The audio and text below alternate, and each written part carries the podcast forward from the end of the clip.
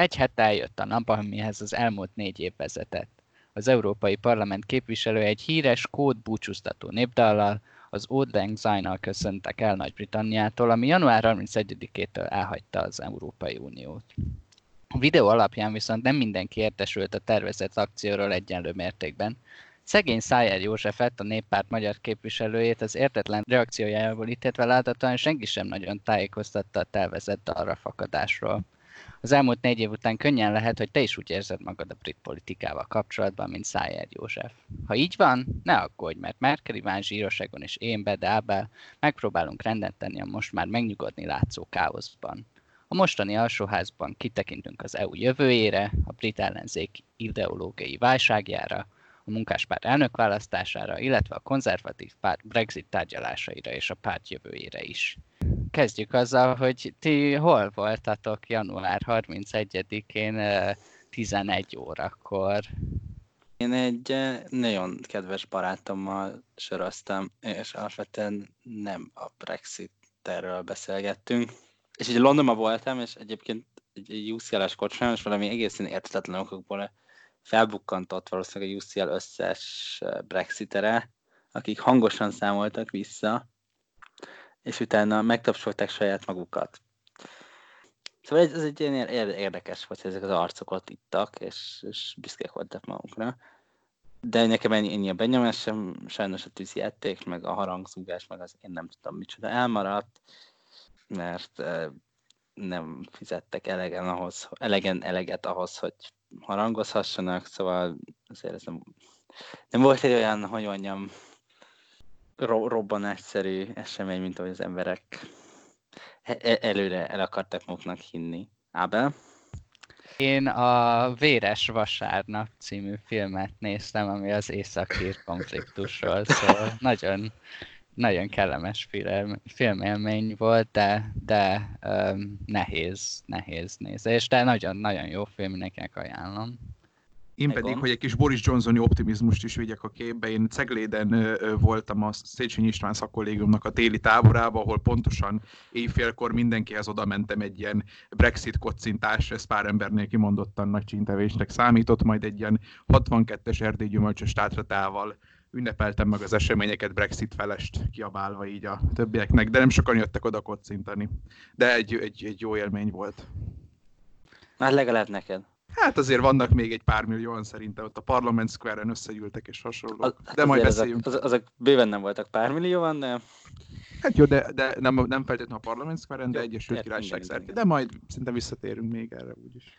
Jó, térjünk vissza, kezdjünk szerintem, induljunk így a nagy képből, és zoomoljunk le a Nagy-Britanniára. Kezdjük azzal, hogy tulajdonképpen ez most az EU-nak mit jelent, amiről mi végképp kevesebbet, meg talán azért az első hetekben a népszavazás után volt pár ilyen sok, meg ilyen vészharangkongatás, de azóta, mint hogyha kevesebb szó esne arról, hogy ez magára, az EU-ra és az EU jövőjére mit jelent. Azzal vetem fel a dolgot, hogy ugye eddig sokszor azt mondták, hogy az ilyen EU-s integráció és mélyebb kooperációnak az egyik legnagyobb ellenlábasa az Nagy-Britannia volt, és ugye ők most már nincsenek ott.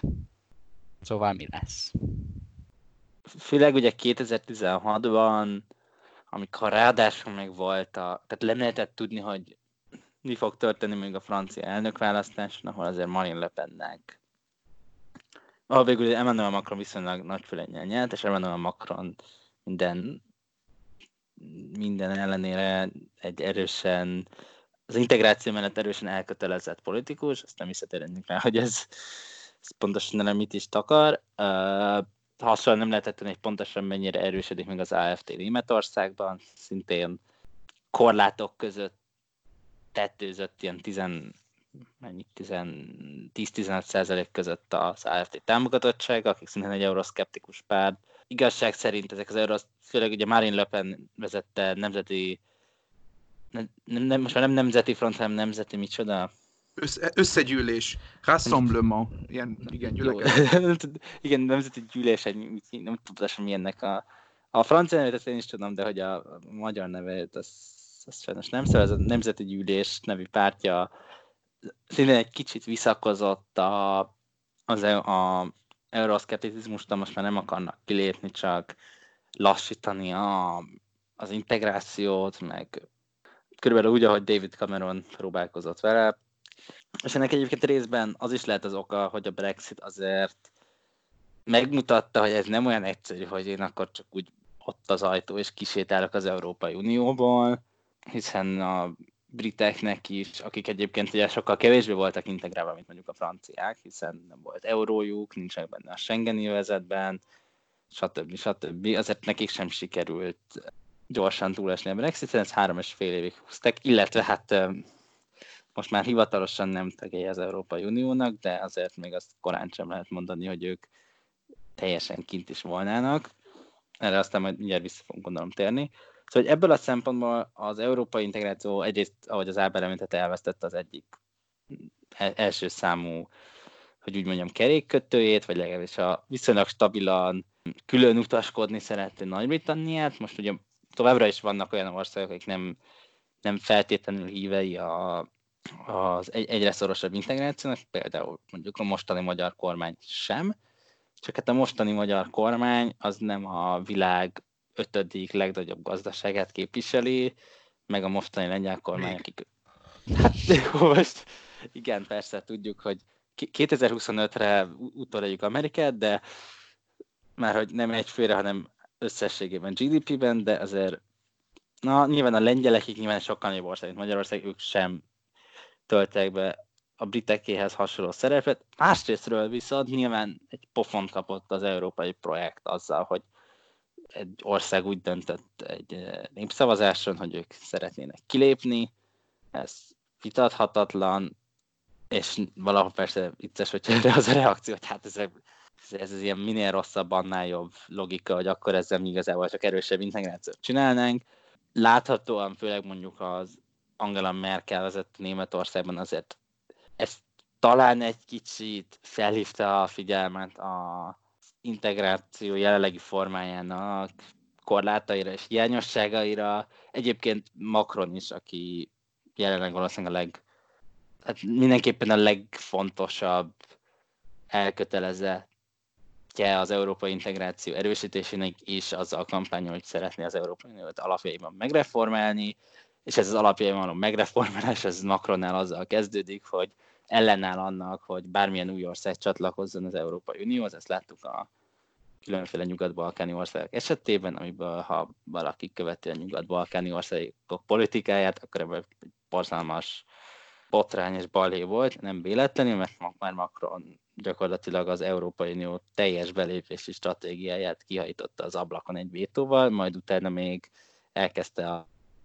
posztniaiakat nyaggatni, hogy ők túl sok ott a dzsihadista. Szóval hogy ebből a szemben azért nem, nyilván nem rózsás a helyzet az Európai Uniónak, az arról nem is beszélve, hogy a második legnagyobb gazdasága lépett ki, vagy lehet, hogy a franciák, szóval hogy ez a fontárfolyamtól függ, de hogy a alapvetően második vagy harmadik legnagyobb gazdaságát vesztette el, a harmadik legnépesebb országot, valószínűleg haderő szempontjából a legfontosabb tagállamát, nyilván az Európai Uniónak nincsen hadserege, de néha felmerül ez ilyen hadsereg szintű integráció, hát például nyilván a britek, britek nyilván nagyon fontos, reméljetek volna, hiszen legjobb tudomásom szerint nekik van a legnagyobb hadseregük az Európai, hát volt a legnagyobb hadsereg az, az Európai Unióban, és hát természetesen egy, eh, ami nyilván, nyilván a nagy projekt szempontjából nem, nem a legfontosabb kérdés, de nyilván elvesztettek egy rakás kiváló EP képviselőt, meg, ami valószínűleg még, font, még nagyobb probléma, még ha nem is,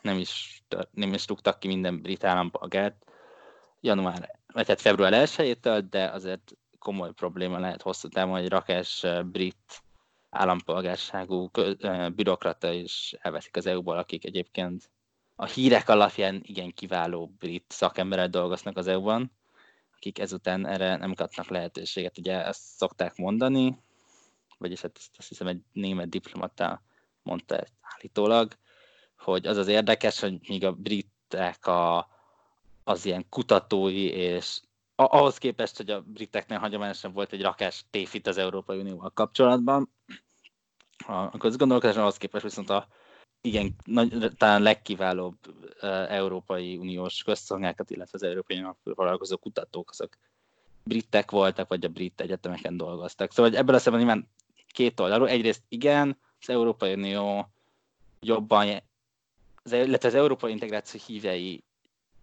elvesztették a legnagyobb ellenlábasukat az unión belül, mint országot, és ugye a briteknél ez pártoktól függetlenül, és mindig volt egy valamilyen szintű ellenállás az európai integrációval szemben. Másfelől viszont azért a britek kilépése az felhívta a figyelmet az európai integráció gyengeségeire, természetesen. Pofont adott az európai integrációnak, és hát igazság szerint nem egy olyan helyzetet teremtett, nem lehet tudni, hogy hogyan tovább. Az más kérdés, hogy az EU meg egy olyan helyzetet teremtett a Brexit-tel, ahol nagyon sok embernek elment a kedve a kilépéstől, mert, mert egyszerűen úgy tűnik, hogy, hogy, hogy, hogy kilépni az EU-ból igencsak fájdalmas.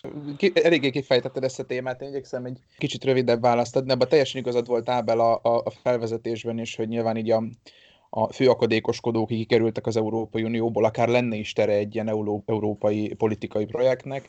Ugyanakkor én azt látom, hogy ha megnézzük a, az európai szervek vezetőit az elmúlt években, azért volt egy látványos kicserélődés. Emlékszünk még a Juncker Martin Schulz vezette Európai Unióra, ez némileg megváltozott. Az új bizottsági elnök közel sem képvisel olyan szintű federalizmus, mint Juncker tette. Ugye az Európai Parlamentnek az elnöke Tázsáni most őt azóta leváltották, az új parlamenti elnök nem fog eszembe jutni, ő sem az a klasszikus federalista.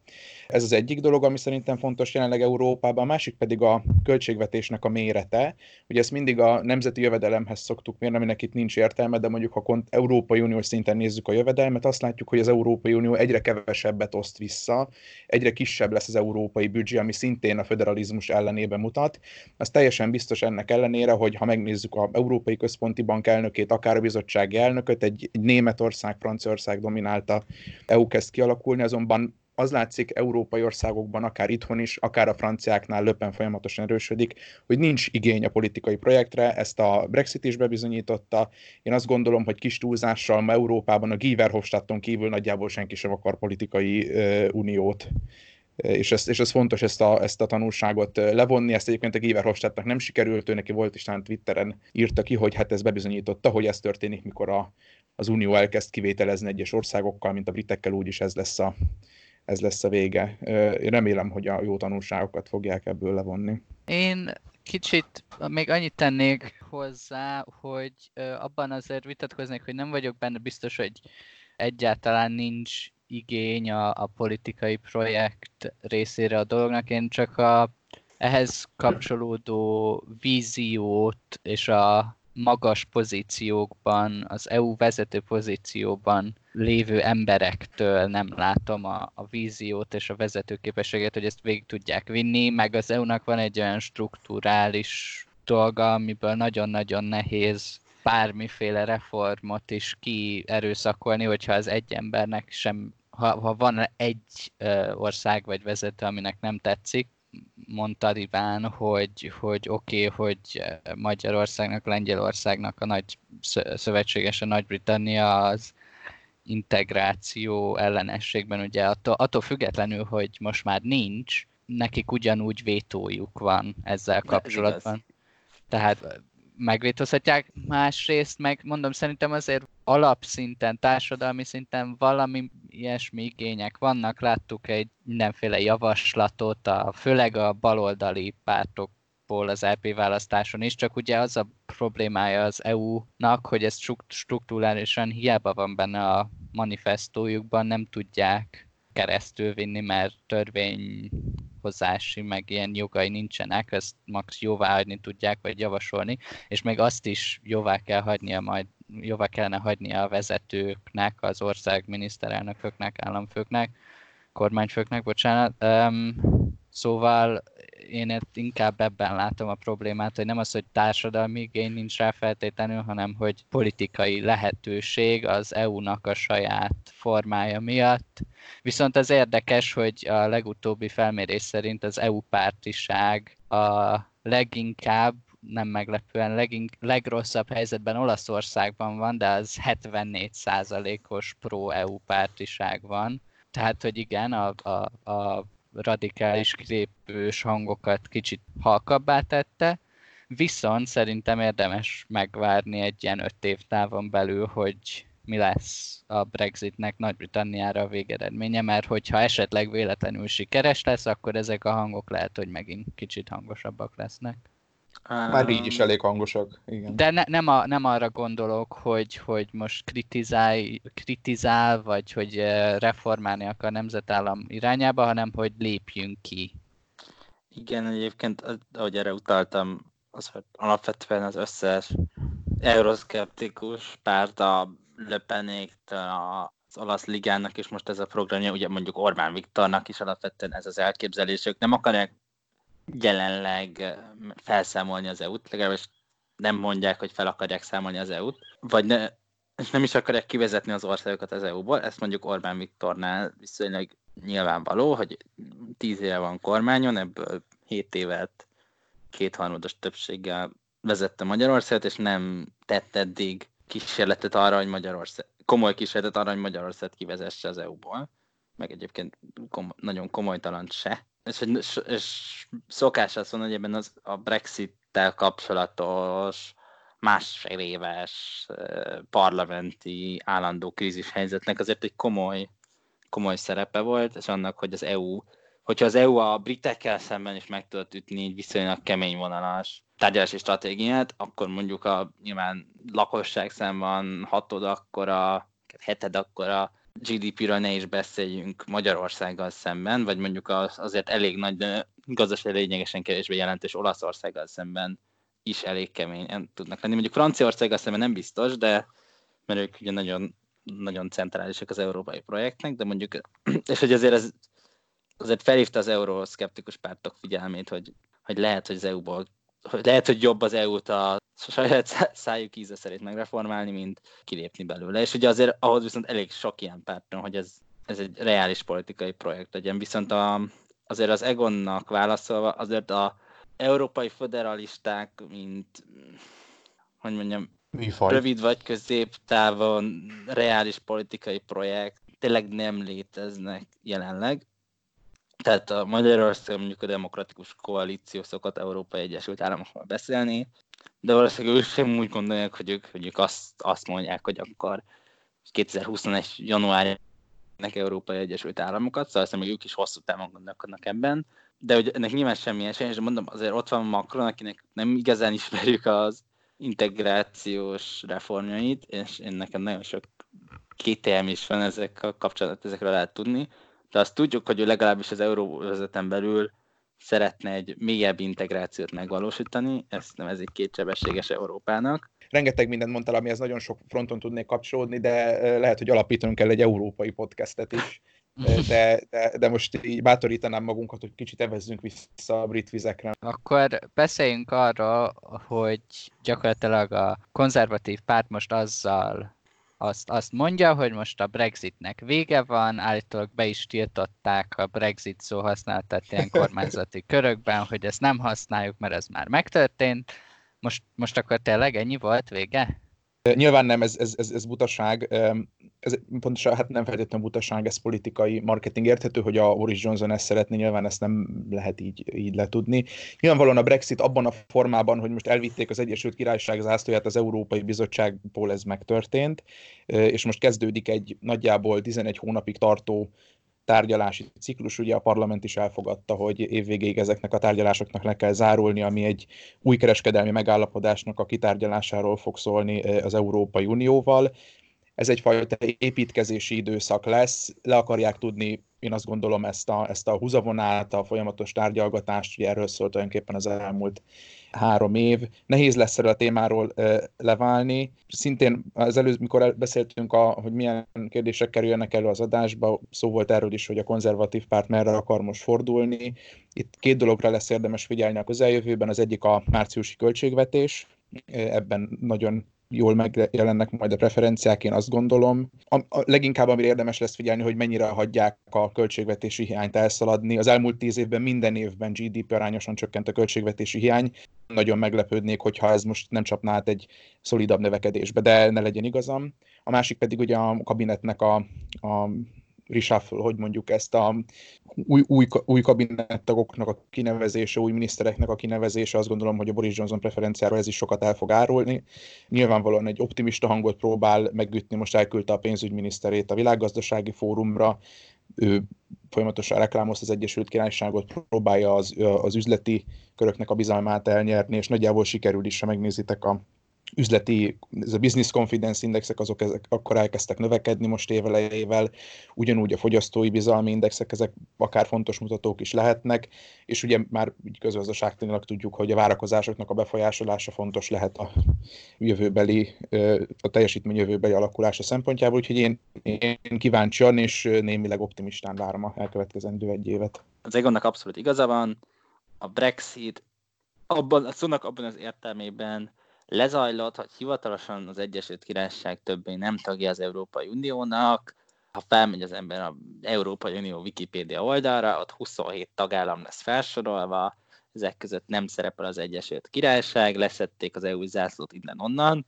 Ugyanakkor most még az, ennek az évnek a végéig, ami ugye még 11 hónap, tagjai maradnak az Európai Uniónak gyakorlatilag a szónak minden értelmében, minden EU-s előírás vonatkozni fog a, vonatkozik az Egyesült Királyságra, ezt nevezik át, ezt nevezik átmeneti, átmeneti időszaknak, ez, ez volt gyakorlatilag a kilépési megállapodásnak a lényege, hogy létrehoznak egy ilyen átmeneti kin is vagyok, benne is vagyok helyzetet, ameddig nem, nem lesz egy végleges kereskedelmi megállapodás, amire Ennek eredet... jelenleg a lejárat ideje az december 31 december, most, nem? December 31, igen, ennek igen. az évnek a végéig.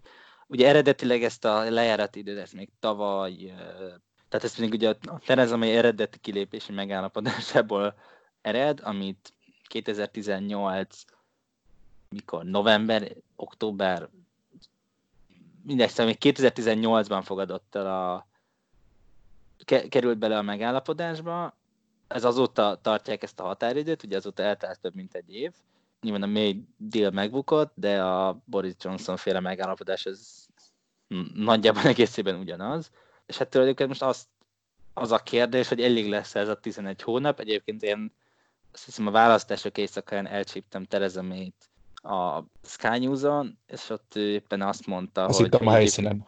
Ja, hát persze, direkt oda mentem. Teréz anyához.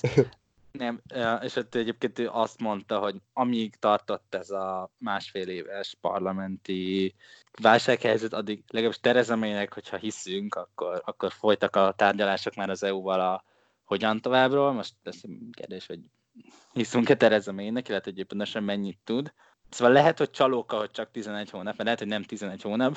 Hát az az igazság, hogy most ebből mit fognak kihozni, meg mit akarnak kihozni, azt meglátjuk majd, tudom, október-novemberben valószínűleg okosabbak leszünk, de az is lehet, hogy december 25-én fognak valamit többet terjeszteni utolsó pillanatban.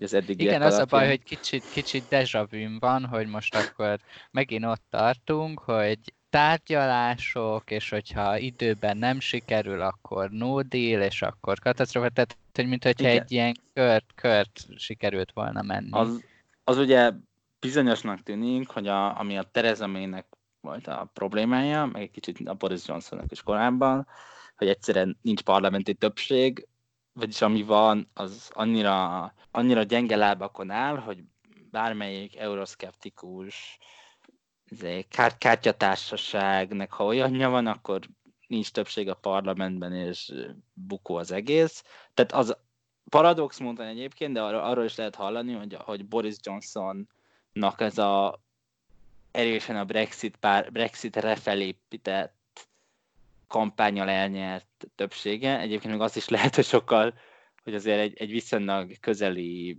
kapcsolatot fog vezetni, mert Boris Johnson most megteheti azt, hogy a, nem, a European Research Group nevű némiképp Orwelli elnevezésű euroszkeptik, nagyon erősen euroszkeptikus csoport a konzervatív frakción belül nem szavaz rájuk, mert akkor nem 80 fős többsége van, csak tudom, 60. Tehát most azért, most azért nagyon-nagyon-nagyon-nagyon-nagyon-nagyon nagy meglepetés lenne, hogyha újra előjönne ez a mély korszakra, és a Boris Johnson előző kormányára jellemző, jellemző parlamenti, állandó parlamenti krízis, és sehova nem vezető szavazások, mert most van egy olyan többsége Boris Johnsonnak, hogy amit ő szeretne, azt átviszi. Az a kérdés, hogy mit, mit szeretne, és erről igazából semmit nem tud. Szóval még visszatérve ez a, a kereskedelmi megállapodáshoz, mert uh, itt van két-három fontos dolog, amit mindenképpen szerintem érdemes elmondani. Uh, az egyik, hogy nyilván hiba lenne az, hogyha a múltból extrapolálnánk a jövőre, azért itt emlékeztetnék mindenkit, hogy itt tavaly ősszel elmondták, hogy a mély, mélynek a megegyezését, Terezai megegyezését esélytelen újra tárgyalni körülbelül két héten belül, és ki ez a Boris Johnson, és mit gondol magáról, és két héten belül ez sikerült. Nem mondom azt, hogy ez azt jelenti, hogy az elkövetkező 11 hónap egy sétagalop lesz, de hogy, nem, tehát, hogy a, a, az ilyen defetista hozzáállás, most már láttuk, hogy azért sokszor nem feltétlenül indokolt. Az, az egyik, amilyen szinten mondani. újra tárgyalták azt a, azt a dealt. Az, az, ez, egy font, az egy fontos megoldás volt, én ezt ne becsüljük le.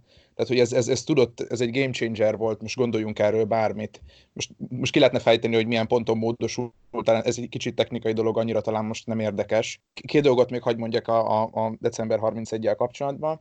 Az egyik az, hogy nagyon érdekes lesz nézni, hogy az Európai Unió mennyit enged. A vezetés, vagy a korábbi tárgyaló felek Michel Barnier teljesen egyértelművé tette, hogy szabadkereskedelmi megállapodás úgy nem fog születni hogy a munkaerőnek a szabad áramlását a britek nem garantálják. Hogyha ezt az EU feladja, akkor ez egy nagyon éles preferenciaváltást jelent az európai döntéshozók részéről. Másfelől meg, hogyha brit nézőpontra is kicsit rávilágítsak, itt van egy nagyjából 400 milliárd fontos exportpiac, amit az EU jelent az Egyesült Királyság számára, hogyha nem egy szabadkereskedelmi övezet van, és mondjuk az exportpiac beszűkül a felére, akkor a, mit tudom, akár ezt a 200 milliárd fontot praktikusan a nemzetközösség korábbi országai között kell szétszórni idézőjelesen, új exportpiacot kell találni. Ez azért nem egy, nem egy, nem egy teljesíthetetlen feladat, erre próbálok rávilágítani. Tehát a, én azt gondolom, hogy nagyon sok szempontból az ilyen apokalipszis forgatókönyvek azok indokolatlanok. Az apokalipszis forgatókönyv az nem arról szól, hogy ha no deal lesz, ami egyébként szerintem valószínűleg nem lesz, tehát, tehát nem arról van szó, hogyha nincsen szabadkereskedelmi megállapodás, akkor szé lesz, apokalipszis lesz, hanem ha csak egy másfajta kereskedelmi megállapodást hoznak. Itt arról van szó, hogy ha no deal van, akkor egyszerűen a különféle jogi helyzet miatt, amiknek az ilyen vámolások és hasonlók miatt mondjuk nem lesz kialakult egy időleges élelmiszer hiány, ameddig beáll a vámolási rendszer, meg meg senki se tudja, hogy pontosan hogyan, milyen jogi alapon szállhatnak fel majd akkor a repülőgépek Nagy-Britanniából. Európa ez egy rakás ilyen problémát okozott volna a no deal, és ez volt igazából az apokalipszis. Nem, a, nem arról van szó, hogy mit tudom én most Nagy-Britannia egy no deal Brexit után hosszú távon. Persze.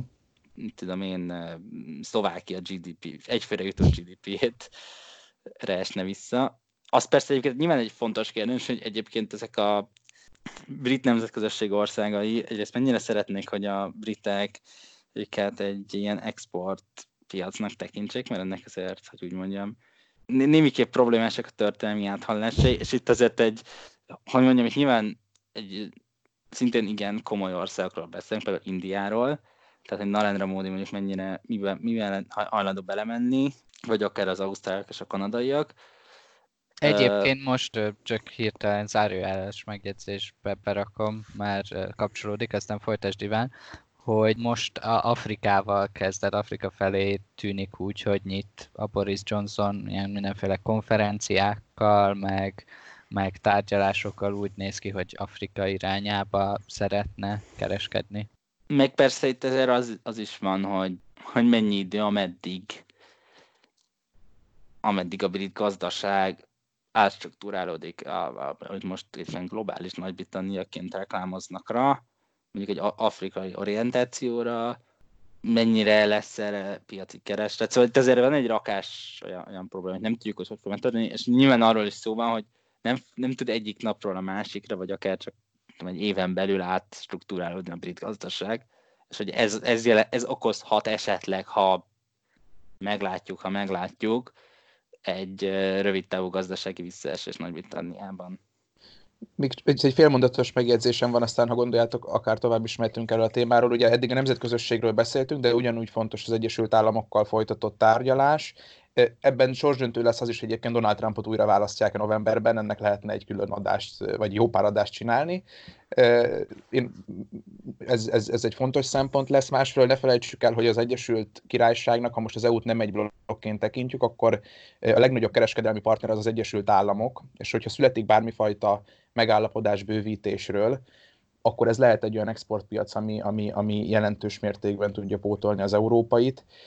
Aztán nyilván itt is számos konfliktus felmerül ebben a kereskedelmi kontextusban az Egyesült Államokkal, most nem is feltétlenül kell kitérni, én csak azt akartam, hogy rövid távon gazdasági visszaesés, ez akkor fenyeget általában, ugye említettem ma már a várakozásokat, hogyha bizonytalanság van a rendszerben, hogyha a kormány teketóriázik, ha nincs meg a parlamenti többség, akkor a, beruha- a, a különböző vállalatok elhalasztják a beruházási döntéseket, hiszen a jövővel kapcsolatban bizonytalanság van. Jelenleg nem feltétlenül ez a helyzet, ugyanakkor nem mondom, hogy nincs esély annak, hogy rövid távon van egy visszaesés, de én jelenleg sokkal optimistább vagyok, mint mondjuk három hónapja vagy fél évvel ezelőtt.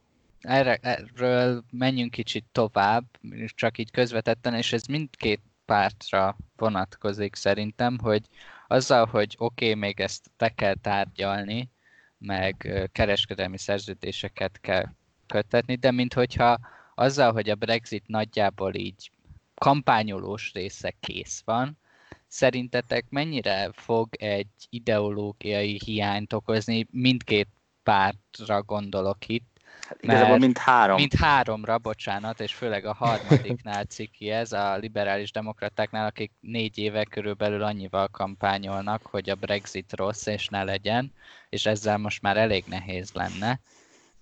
A Labournek, a munkáspártnak is ugye oké, okay, voltak bőven más eszmei alapjai, meg elképzelései és javaslatai, de a fele gyakorlatilag ezzel is elment, és azt gondolom, hogy a konzervatív párt is uh, kicsit gázban van, mert, mert a kampány, ugye a választási kampány során is azt hangoztatta, hogy Brexitet letudjuk, letudjuk, letudjuk, és akkor, hogy így most nagyjából mindjárt le lesz tudva, és nem nagyon látom, hogy ezen, hogy, hogy mit tud kihúzni a kalapból, meg mi lesz a fő téma, mert hogy most a Boris Johnson elkezdett a BBC-vel kultúrharcolni, ami aztán kicsit rosszul sült el, mert a brit újságírók akár oldali, akár egyáltalán nem voltak nyitottak. Vagy hogy szóval most itt, itt egy egy óriási téma eltűnt a brit közéletből, és ezt mindkét párt szerintetek hogy fogja kipótolni?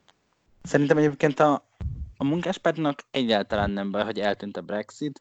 Ők sokat foglalkoztak vele, de az nyilvánvaló volt a Jeremy Corbyn korszakban, illetve hát nyilván, nyilván főleg a, a, azokban a periódusokban, amikor a Brexit igazán uralta a közéletet, szóval a referendum előtt, illetve mondjuk mondjuk 2018 második felétől a decemberi választásokig, hogy a munkáspártnak nagyon-nagyon komoly, nagyon sokat foglalkoztak így házon belül a Brexit-tel, ami nekik nem tett jót, mert kifele meg mindenféle össze-vissza kompromisszumos akármicsodákkal próbálkoztak, ami nem volt sikeres, és ahhoz vezetett, hogy nem igazán tudtak mit mondani a legfontosabb politikai kérdésre, ami az asztalon volt, de most, most nekik gyakorlatilag a legcikibb témájukat sikerült, sikerült elveszteniük, ez hosszú távon valószínűleg jót tesz nekik, valószínűleg a Ugye kérdés, hogy pontosan miért hagyták el őket azok a szavazók, akik elhagyták őket 2019-ben, és ez a 19-es választásra is íg. De azért a felmérések alapján jelentős részük számára a Brexit probléma volt, ez most nem lesz, minden Jeremy Corbyn összes potenciális utódja, akikre majd, ha jól tudom, vissza fogunk térni, nyilvánvalóvá tette, hogy ők ezt egy lejátszott meccsnek tekintik, nem véletlenül tették nyilvánvalóvá. A munkáspártok, egyébként erről a mércés cikkeimben szerintem nagyjából háromszor írtam, mindvégig nagyon ciki volt a Brexit, mert úgy az volt a párton belüli bölcsesség, hogy, hogy azok a szavazók, akikre szükségünk van, azok nagyon sokféle, túlságosan nem, nem gondolkodnak egységesen a Brexitre, most nagyon finoman fogalmaztam, és ennek az a, mondjuk, hogy az volt a következmény, hogy elpróbálták elsumálkolni a Brexitet, ez egy paromság volt, hogy köztünk szólva a párt részéről nagyon nem jött be nekik, de most tök de most nagyon-nagyon jól is jártak azzal, hogy innentől kezdve nem kell simánkolni, mert nem igazán kell beszélni róla, illetve ami az Egon által említett mondjuk amerikai kereskedelmi megállapodásnál, ott pedig már a Corbyn érában is kialakult ilyen markáns álláspont, ami a bizonyos amerikai piaci szabályozások mondjuk úgy, hogy importjával szembeni ellenállás, tehát piaci szabályozások hiányának importjával szembeni ellenállást jelentette, ennek a szimbóluma azt hiszem a klórozott csirke, de, de hogy a, az, az ennél komolyabb, hogy például hogy az, az, az egészségügyi, egészségügy amerikai nyomásra történő privatizálásán valszabani ellenáll. Szóval ilyen témákat hoznak, vagy mondjuk a, a munkavállalók jogainak fenntartása a végleges vándorlás után. Itt a nagy kérdés, hogy mit fog a munkáspárt mondani a munkaerő szabad áram mozgásáról. Ez most úgy, úgy, úgy tűnik, hogy minden potenciális vezető támogatja a munkaerő szabad áramlását. Erről de ők azért alapvetően később, nem jártak ezzel rosszul. Akik nagyon rosszul jártak, azok a libdemek, nekik ez volt a, néha úgy hívtam őket, hogy a Ford UKIP, mert ők tényleg erre építették fel, mondjuk három és fél, három-három és fél éve ez volt az egyetlen izék, hogy ők a legmarkánsabban a Brexit ellenzék párt, ők végül ott kötöttek ki, hogy ők vissza, ők nem is, nem is új népszavazást jönnek ki, nem csak egyszerűen egy törvényel visszavonnák a Brexitet az úgy, ahogy van. Ők nyilván elvesztették ezt a témájukat, a, végül a, a munkáspártnak sikerült egy olyan Brexit álláspontot kialakítania, amelyik azért a libdemek erősödését erősen visszavetette a 19-es választáson. Végül azt hiszem 17-hez képest is még vesztettek egy, egy helyet. Annak a vezetőjüket. Ne, hát, hát így cserélődések voltak, ugye? Tehát, hogy nem azt nem tudták megtartani azt az, azokat a képviselőket, akiket a ciklus során mind a, mindkét pártól el, elnyertek. Tehát, hogy ők most probléma, bajba vannak, meg kell találniuk azt a politikai platformot, amire újra tudják építeni magukat. Ez ugye Brexit volt, és legutóbb, amikor nagyon sikeresek voltak a Nick legérában, akkor pedig a, azokra a progresszív szavazókra hajtottak rá, akiknek elegük van Gordon Brownból és Tony Blairből. Ugye most nincsenek kormányon a, a munkáspárt. Jeremy Corbyn ellenes szavazókra már nyilván nem lehet majd hajtani, hiszen ők már nem, hogy mondjam, Jeremy Corbyn már nem lesz, és erre majd nyilván visszatérünk, de feltehetően és várhatóan a, a munkáspárt következő elnöke egy olyan figura lesz, aki, aki azért sokkal, sokkal elfogadhatóbb a centristább potenciális szavazóinak a, és a munkáspártnak, tehát mondjuk egy, egy ilyen Libdem Labour között ingázó szavazó számára Keir Starmer, aki most nagyon úgy tűnik, hogy a munkáspárt következő elnöke lesz, azért sokkal elfogadóan tűnik, mint Jeremy Corbyn, aki a párt bal széléről érkezett, és, és mindenféle nézetei vannak. A, a, a, Toriknak igazából szerintem szintén egy kicsit ciki volt már a Brexit, egyrészt a sikertelenség az magával hozta a párt sikertelenségét is, mert azt, azt mutatta, hogy igazából nem, nem tudják a legfontosabb dolgokat végrehajtani kormányon. Boris johnson és valószínűleg nagyon rossz lett volna, hogyha a brandjének a legfontosabb eleme nem, nem teljesül. Igazából a mostani választás nagyon jól mozgósították a saját oldalukon a Brexit brandet, de láttuk, hogy korábban azért az igazi brexiterek azok megerősödése az a konzervatív párt gyengülésével járt, szóval ők valószínűleg teljesen tudatos építettek arra, hogy ők most még bejátszák a Brexitet, nyernek ezzel egy többséget, és akkor utána tovább mennek. Most valószínűleg egyébként, ahogy az Ábel említette, próbálnak majd kultúrharcolni, mert az mindig jó, illetve valószínűleg megpróbálnak egy ilyen, mondjuk úgy, egy leveljusabb politikát folytatni, véget vetnek a megszorításoknak, ezt már sokszor bejelentették, de valószínűleg most tényleg sort is fog erre keríteni, véget adnak a megszorításnak, és alapvetően megpróbálnak az a, a most is elnyert észak-angol körzetekre, ha nem is minden sikerességében, de legalább retorikailag egy ilyen konzervatív,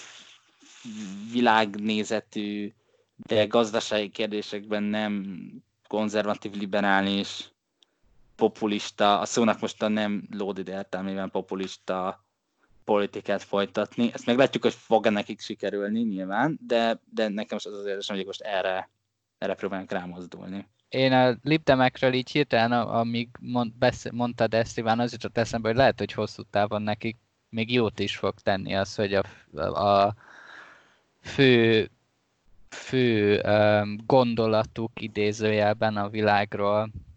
Az már nem nagyon érvényes, mert így konkrétan a Nick Clegg óta, ami körülbelül nem tudom, lassan tíz éve volt, hogy ők sikeresek voltak vele a választáson, a világról nem sok mindent gondoltak, és így az angol liberalizmus, vagy a brit liberalizmus, bocsánat, ami annak az eszmének a böl, nem is bölcsője, de mindenképpen nagyon uh, sikeres intellektuális otthona, ez így totálisan semmit nem produkált magából, és akkor most el lehet kezdeni gondolkodni azon, hogy valamit mondjanak is róla, és hogy mit jelent Nagy-Britanniában liberálisnak és szabadelőnek lenni.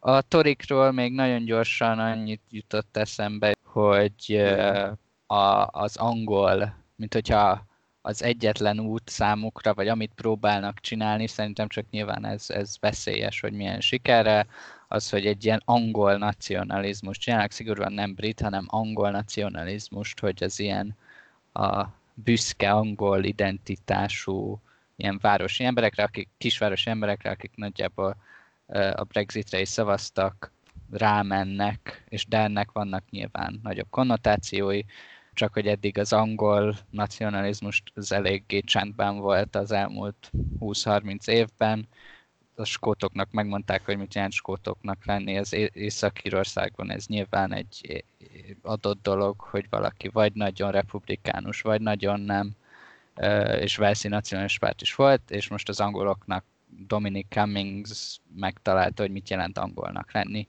Megpróbálom mindhárom pártot érinteni, de elég sok mindent elmondhatok. Kezdem a torikkal.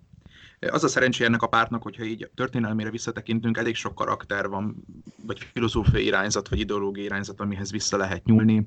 Egészen a egy nemzeti torizmustól kezdve mondjuk a Benjamin Disraeli át Harold Macmillanig, aki ezt a jóléti konzervativizmust képviseli, akár a Margaret Thatcher, aki azt mondjuk, hogy neoliberális, vagy, vagy egy, egy ilyen igen, végsősorban egy liberálisabb turizmusról szólt, akár Cameronig vissza lehetne nyúlni, ami egy szociális liberalizmusról szólt.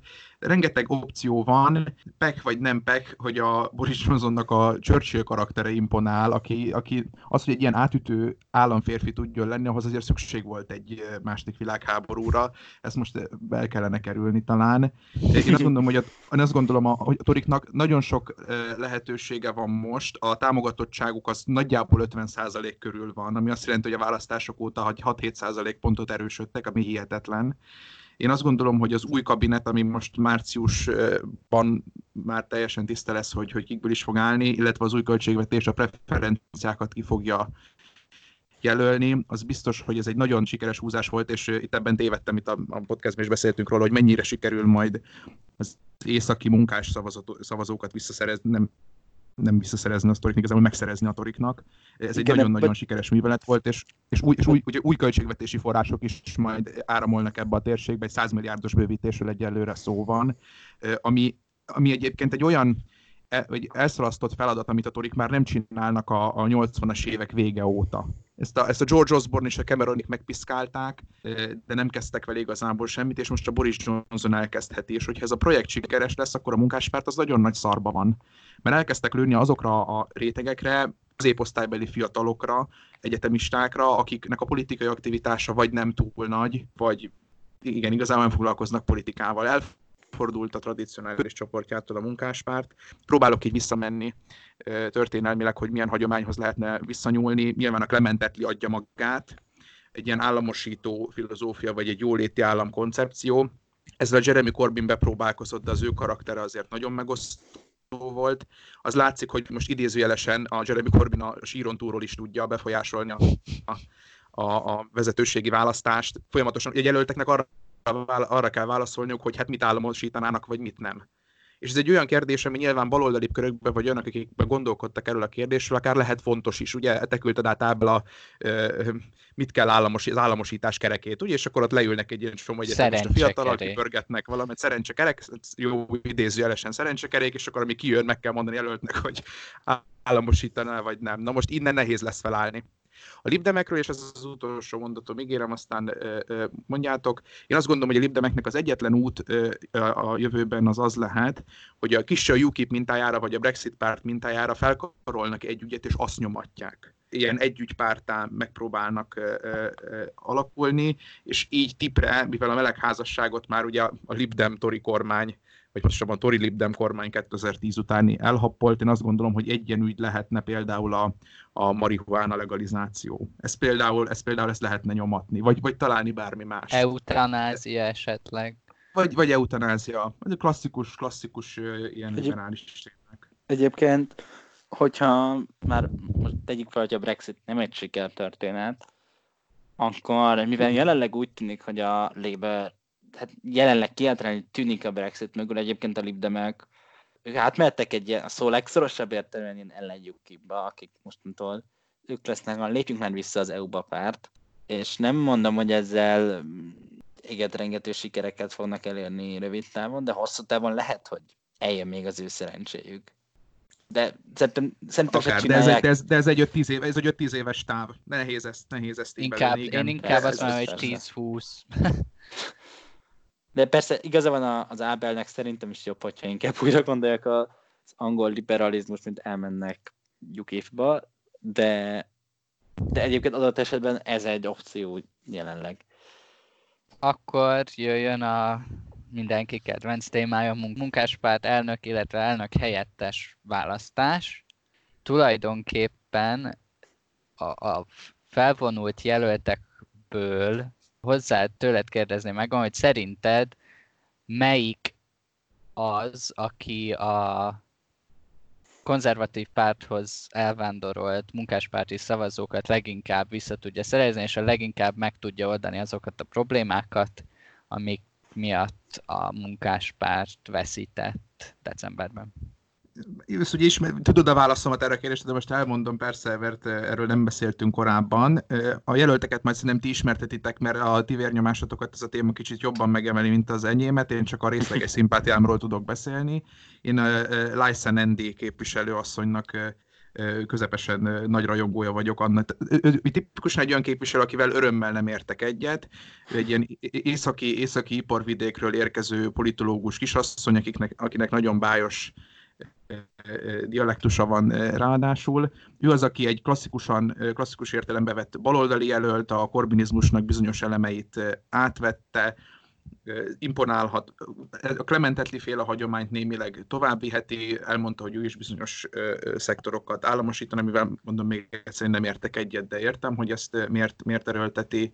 Elmondta, hogy az, hogy ha valaki szkeptikus a a munkaerő szabad áramlásával kapcsolatban azt nem szabad rögtön lerasszistázni, meg xenofóbozni, ami egy nagyon-nagyon szimpatikus mondata volt számomra. Elmondta, hogy promotálni kell a, a, a brit hazafiságot, tehát nem egy internacionalista karakterről van szó, és ugyanakkor meg egy, egy, egy rendkívül tiszteletre méltó szerény, szerény csajszi. Én azt gondolom, hogy akár ilyen a miniszterelnöki kérdéseken, vagy a parlamentben a Boris Johnsonnak méltó ellenfele lehetne, mert a, a többi jelöltet a Boris Johnson az válogatás nélkül is kegyetlenül le fogja ugatni. A, a, a Lyszát, Lyszát azt azt gondolom, hogy kevésbé. Szerintem egyébként parlamenti kérdésében a legjobb az a Emily Thornberry lenne, de ő jelenállás szerint nagyon lehetséges, hogy végül nem, nem szerzi meg a kellő jelöléseket. Um, igen, szerintem Lisa uh, abszolút direkt erre építi a kampányát. Egy, uh, egyébként egy abszolút nagyon nem fog nyerni szerintem, de egy nagyon-nagyon-nagyon dinamikus kampányt épített fel, komoly Twitter hadsereggel, mémekkel, és én nem tudom micsodával. Ő ez a tipikusan ez az esélytelen politikus, aki sikeresen felrázta az egyébként nélküle valószínűleg nézhetetlen unalmas kampányt. Ő neki ez a, és ez nem, nem ennek a kampánynak a kedvéért megtalált identitás, hanem már évek óta a, az ilyen kisvárosi sok fejlesztésével, az, az neki az ő elsődleges szakiránya. Egyébként, egyébként most próbálja ezeket navigálni, hogy mi az, ami, hogy hogyan lehet ezeket a munk, hagyományos munkásosztály felé nyitott karaktert összekombinálni mondjuk egy progresszív politikát, tehát még azt is elmondta egyébként, hogy viszont ő, ő, ő is támogatja a munkaerőszabad áramlásának a folytatását, meg hogy nem, nem szédrog azon, hogy a munkásosztály az bevándorlás ellenes, például ezt nyilvánvalóvá tette, de hát ugye nem csak ő indul, hanem még rajta kívül van két vagy három jelölt, most maradjunk annál két.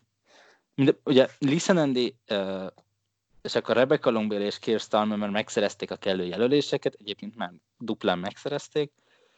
Uh, nem menjünk most bele a pontos jelölési folyamatokba, a mércén írtam erről egy cikket, ha valaki nagyon kíváncsi, és ugye Lisa Nandy tartják a harmadik helyezett, helyezésre befutónak, és ugye ott van Rebecca Long Bailey, aki eleinte nagyon tudatosan pozícionálta magát Corbyn folytatásának. Ugye ezt tudni kell, hogy ez egy belső választás.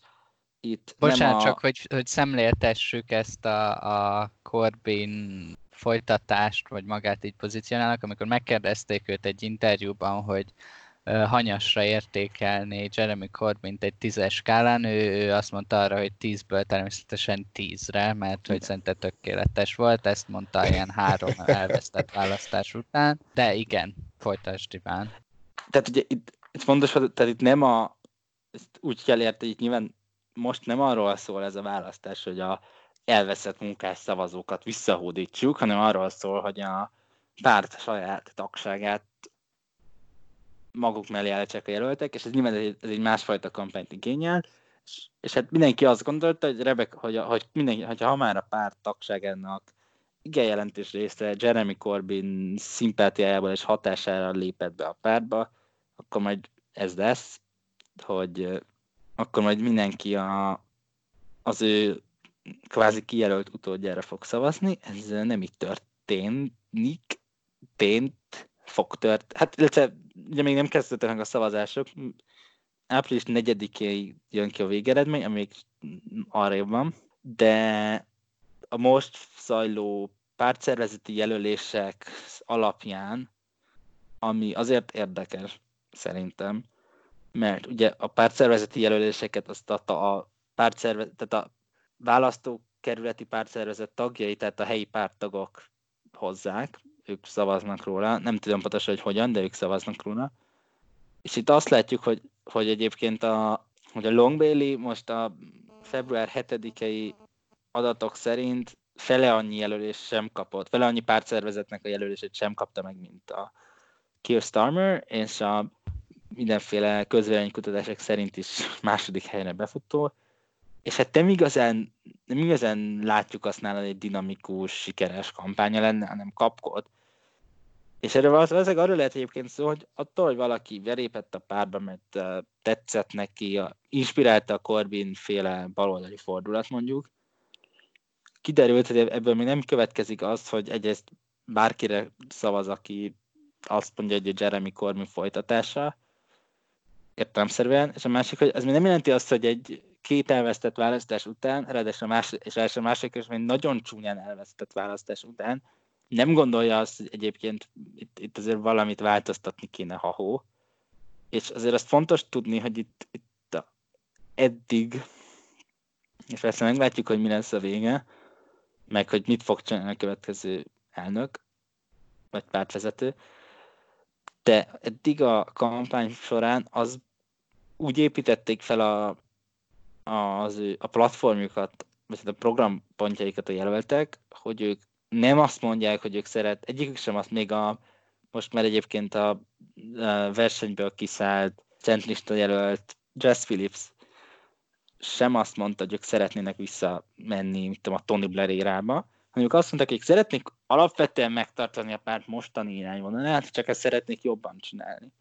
Mert a Jeremy Corbynnal nem az volt a baj, hogy a Egon által említett államosítások azok népszerűtlenek lennének, mert egyébként a felmérések szerint nem annyira népszerűtlenek, hanem az volt... A... körökben. Nem, nem, nem, hát népszerű, jobban népszerűek, mint amit, hát ilyen 50%-os népszerűsége van egy Jeremy Corbyn nagyon-nagyon sok legfőbb policiának, és hogyha, amire mindjárt visszatérek, hogyha nem lustálkodják el a mondjuk a az ingyenes internetnek a népszerűsítését, akkor lehet, hogy ennek több nagyon népszerűsítés lenne. Mondjuk azt hiszem a vasút államosítás ezeknek, ezek meglepő, meglepően népszerű poliszik a teljes népesség körében, és még egyébként a tori szavazók is simán támogatnák mondjuk a vasút államosítását.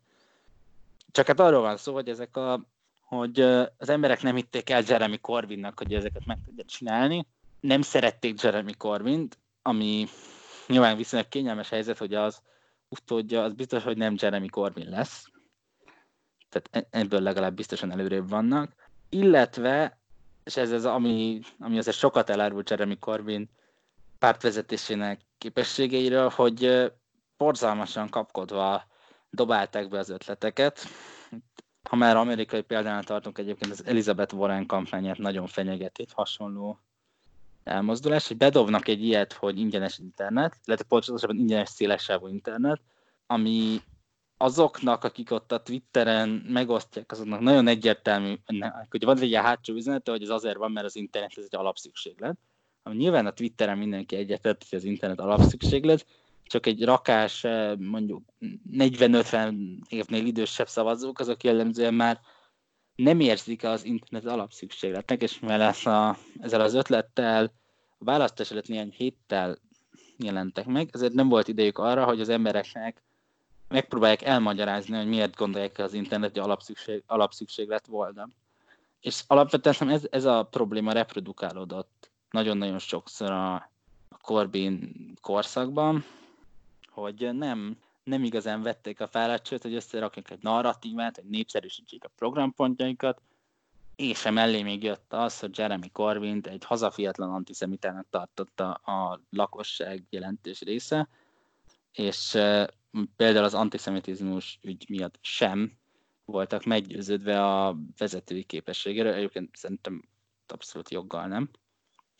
És hát az a nagyon nagy kérdés Jeremy Corbyn potenciális utódainak, hogy nulladik körben, hogy, hogy ezeken a problémákon túl tudnak -e lépni, és akkor, és, és, és ha ezeken a problémákon túl lépnek, akkor létre tudnak-e hozni egy olyan választói koalíciót, aminek egyébként, ha engem kérdeztek, nem kell a mit tudom, 2010-es választói 2005-ös választói koalíciót reprodukálni, szerintem abszolút rendben van, hogyha a Corbinék, bocsánat, a Corbinék, hanem a, akár kicsoda, aki jön utána, ő inkább a, mondjuk a, nem tudom, középosztály körében próbál szavazatokat elnyerni, amennyiben ezzel sikeresek tudnak lenni szava, szavazatszámok szempontjából, és ugye itt az a munkáspárt igazi nagy problémája, hogy hiába erősödnek a fiatalok és a mondjuk a bevándorlók körében, egyébként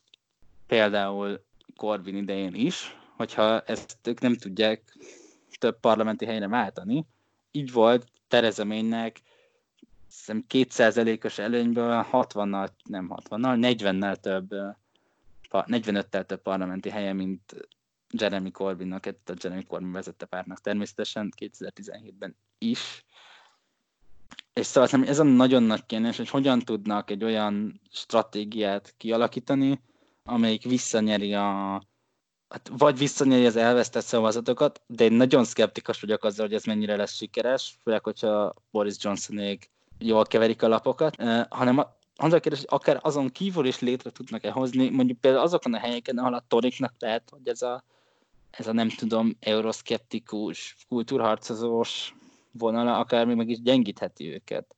Például, hogyha nem Corbyn a, a munkáspárt vezetője, hanem Keir Starmer, akkor ebben a ezen a választáson meg lett volna Golders Green, meg lett volna, az nem vesztették volna el Kensington-t, akár a London legbelvárosibb, legzébb körzete a City, Cities of London and Westminster is simán meg lehetett volna a munkáspártnak, hogyha nem Jeremy Corbyn vezeti őket, és hogy ebből a szempontból szerintem Keir Starmer, ha valakiknek uh, tud jó tud ő lenni, az pont ezeknek az ilyen libdem szavazó középosztálybelieknek, akire egyébként a pártnak szerintem abszolút szüksége van a megerősödéséhez, mert nem fognak minden északi munkást visszanyerni, mert mert hogy azért az északi munkások nem egyik napról a másikra mérkükben szavaztak Boris Johnsonra, hanem ez már egy sok-sok-sok-sok éve alakuló konzervatív nyomulásnak volt az eredmény, és egy fordulatnak volt a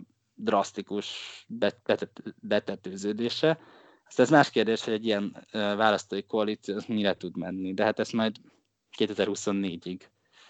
Szerencsére van idő gondolkodni. Nekem így sok dologra amit mondtatok, reflektálok. Az első, ez egy ilyen kisebb, gyors dolog, ami akkor is ráncoltam a szemöldökömet, amikor a cikketben olvastam, Iván, meg most is, amikor mondtad, hogy egy Jazz Phillips centrista. Jó, uh, jó, jó, jó, bocsánat, ez... javítom magam. Igen, a munkáspárt köreim belül ő a legcentristább jelölt volt, ebben abszolút igazad van. Rosszul fogalmaztam. Nyilván a a párton belül más jelent azt, hogy baloldal és jobboldal, ez nyilván minden pártban így, így van. Az, hogy valaki nem tudom, a munkáspárt jobb oldalán van, az nem jelenti azt, hogy a jobb oldali volna, ezt egyébként megtanulhatnák a párt bizonyos tagjai is. Csak azt jelenti, hogy jobb, jobbra áll a, a többiektől. Ezzel a részével így oké, okay, jobban elfogadom, de ezzel is vitatkoznék annyira, az Jess Phillipsnek volt rengeteg olyan megjegyzése azzal kapcsolatban, egy, a Sky News-nak van egy sorozat, amikor őt és a Jacob Rees-Moggot rakják össze párban, és ők így nagyon jól le tudnak pattanni egymásról, és ők tehát ott van csomó olyan megjegyzése, hogy nagyon sok minden államosítana, a, a vasútat is uh, vasútállamosítást is kezdte meg a gyes bevezetését, egy jóval hosszabb gyes bevezetését, Egyébként... tehát hogy ezt, ezzel azért árnyalnám, csak hogy ez tény, abban viszont igazad van, hogy a messze ő volt a legkritikusabb a Jeremy Corbynnal szemben, ebben igazad van. Amit szerintem érdekes dolog, hogy a Channel 4 a, a tehát az a, a Nagy-Britanniában ez egy másik ilyen ö, közcsatorna, az angol Duna TV. Igen.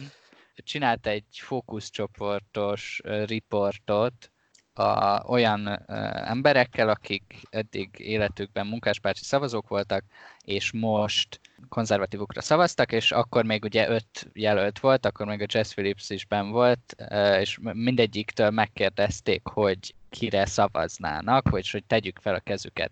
És az volt az érdekes, hogy a Liza Nandy-nél és a Jess Phillipsnél mindke, mindenki feltette a kezét, talán egy-két ember a Jess Phillipsnél nem, és a, a legkevesebben a Keir Stramernél és a Rebecca Long Bailey tették fel a kezüket, és ugye érdekes módon a fogadó irodáknál ez a két ember az, aki a legesélyesebb arra, hogy megnyerje ezt, a, ezt az elnökválasztást, mármint hogy a munkáspárton belüli választást. És ez elég sokat elmond a munkáspárt tagság és a szavazóinak a totális Jó, diszharmóniájáról. Bocs, de szerintem pont ez a lényeg, hogy, hogy, hogy, hogy, hogy nem, tehát hogy érted, attól, hogy valaki hogy, hogy, hogy, hogy, hogy szerintem ez, a, ez nekem a nagyon nagy problémában a diskurzusban, hogy egyébként semmi indok nincs amellett, hogy miért is pont azokat a szavazók. Tehát, hogy, hogyha úgy nézzük, tök mindegy, hogy kiválasz meg, az a lényeg, hogy a 615, ha mi 650 helyből meg legyen 326, és onnantól kezdve te jó, jó vagy. Nem kell 326, mert a Sinn Féin nem öl be, de 320-nak meg kell lennie mondjuk durván a többséghez, 320 akárhánynak, és innentől kezdve te jó vagy. Nyilván nem ilyen egyszerű, és hogy ebben ebből a számot tök mindegy, hogy Bolsover vagy Kensington, és, és szerintem a, a munkáspárt nagyon rosszul teszi, ten, teheti, hogyha ők minden, minden áron azokat a szavazókat szeretnék visszakapni, mert igazából hogy mondjam, ez egy megváltozott ország, ezek az emberek, akiket most elvesztettek, ezek jellemző idősebb szavazók, és most, ha most nagyon cinikus szeretnék lenni, akkor az idősebb szavazóknak ugye van egy hatalmas problémája, hogy nem biztos, hogy ők sokáig lesznek szavazók, és egyébként ez a Boris Johnson is problémát okozhat. Szóval, hogy a, a Jeremy Corbynnek szerintem az, bocsánat, a Jeremy Corbynnek, meg Keir Starmernek nem feltétlenül ezeket kell megnyerni, hanem bárkit, valakit. Akár Skóciában kéne erősödni, ha Lisa Nandy a elmúlt megszólásai alapján valószínűleg földbe fogja vezetni a párt. Egyébként, egyébként nekem is Lisa Nandy a legszimpatikusabb jelöltem, hogy nyilvánvalóan tegyem a, a, a lapjaimon, de az eddigi megszállások alapján Skóciát 5 másodperc alatt így nullá, még ott eddiginél is tovább nullázná, mert egyszerűen annyira gyakorlatilag nem, nem igazán megérte a skót nemzeti törekvésekkel szemben, és láttuk, hogy ez nem, nem nagyon-nagyon nem jött be eddig a Labournek, hogy ha... Há, há, Mondja. Három dolgot majd szeretnék mondani ezzel kapcsolatban. Az egyik itt a Lyson Ender kicsit nevesítsük, ugye azt mondta, ami hát egy tökös megszólás, most ez a jelző jutott eszembe, ezért bocsánat, hogy így a, nyugodtan a spanyol példát lehetne követni azzal kapcsolatban, hogy ott hogy kezelik a katalánokat, hogy ezt így a skót-skót helyzetre Igen. lehetne applikálni, ami, ez, ami, egy, ami egy hát, hát legalább kont- egy kontroverziális a dolog volt. A Labour-t, akkor ő nem tudom, egy személyet fog elérni Skóciában, nem tudom, mikor ennek a következő választása. A másik két dolog, amit akarok, ugye a legesőbb jelenleg Keir Starmer, aki egy londoni ügyvéd, londoni aki sztárügyvéd. Sztárügyvéd, jó, de, bocsánat. de srácok, szóval, hogy Boris pillanat, Johnson pillanat. meg egy Etonban végzett, Etonban és Oxfordban végzett klasszika filológus, akinek az egész karrierje arra épül, hogy ő a hülye angol arisztokratának egy modernizált verziót, e- vagy hát excentrikus angol arisztokrata modernizált verziót játsza, és ő például megfeleltezetnek a szavazóknak. Egy pillanat csak hagyj fejezzem be. Ja, mondja, itt, itt a, a Kirstarmerrel kapcsolatban ugye mondta Ábel, hogy londoni sztárügyvéd, amivel egyébként nem feltétlenül lenne baj. Ez egy személyes meglátás, nekem szerintem azért ő eléggé karizmátlan, és nem segít a helyzeten, hogy ő a Brexit ügyi árnyék miniszter volt a Corbyn kormányban, amivel így nagyjából az járt, hogy a szavazók sokszor látták, hogy a Andrew Márnál a vasárnapi műsorban teljesen értelmetlenül hablatyol össze-vissza. Na most nyilván ez nem kelti egy ilyen határozott vezetőnek a benyomását. A harmadik maga, amit mondtál, Iván, hogy ez teljesen vállalható álláspont, hogy nem ezekre a szavazókra kell hajtani, meg az északi munkások, meg iparvidékek. Csak nem tudom, tehát hogy egy, egy baloldali szociáldemokrata pártól, vagy egy szocialista pártól azért, hogy lőjön azokra a szavazókra, akik a társadalom legalján vannak, akik, akik volt hasonlók, talán elvárható lehet. Egyébként. Csak akkor, hogy, de akkor, mert érted, hogy le, a... lehet, lehet az, hogy a kozmopolita nagyvárosi értelmiségre lő a munkáspárt, csak akkor nem az van, hogy az identitásának az alapját veszti el, engem ez zavar ebben. Hát szerintem új identitás, egyébként szerintem abszolút identitásválságba sodorozott a munkáspárt, nem 19-ben, nem 2010-re, amivel sem Ed Milibandnek, sem Corbynnak legkevésbé sem sikerült megbirkózni, de azért azt látjuk, hogy a most Hát bocsánat, én 17-es adatokat láttam, szóval ez változott azóta, de hogy ott van mondjuk Paul Sover és Kensington, mind a kettőt elvesztették 2019-ben a munkáspárt. Az egyiknek a hagyományos angol ipar, akár lemaradott ipar barna mező a, a szerepe, a, bocsánat, a, az image a másik Kensington az meg a burzsóázia hona, hogy ilyen, ha szabad így fogalmazni és az az érdekes, hogy egyébként, ha megnézitek, hogy ezek a depriváltsági rangsorokban hol találhatóak, ezek fejfej mellett vannak. És készült egy elemzés, amit majd berakhattunk a leírásba, ami alapján megnézték, hogy azok a 15-höz képest mi az, amit megtartotta a Labour, mi az, amit elvesztette a Labour, mi az, amit megnyert a Labour valahányszor, és mi az, amit megtartottak a torik, és az az érdekes, hogy ugyan a a fizetések alacsonyabbak azokon a helyeken, amiket elvesztett a munkáspárt, viszont a lakhatási költségek is alacsonyak.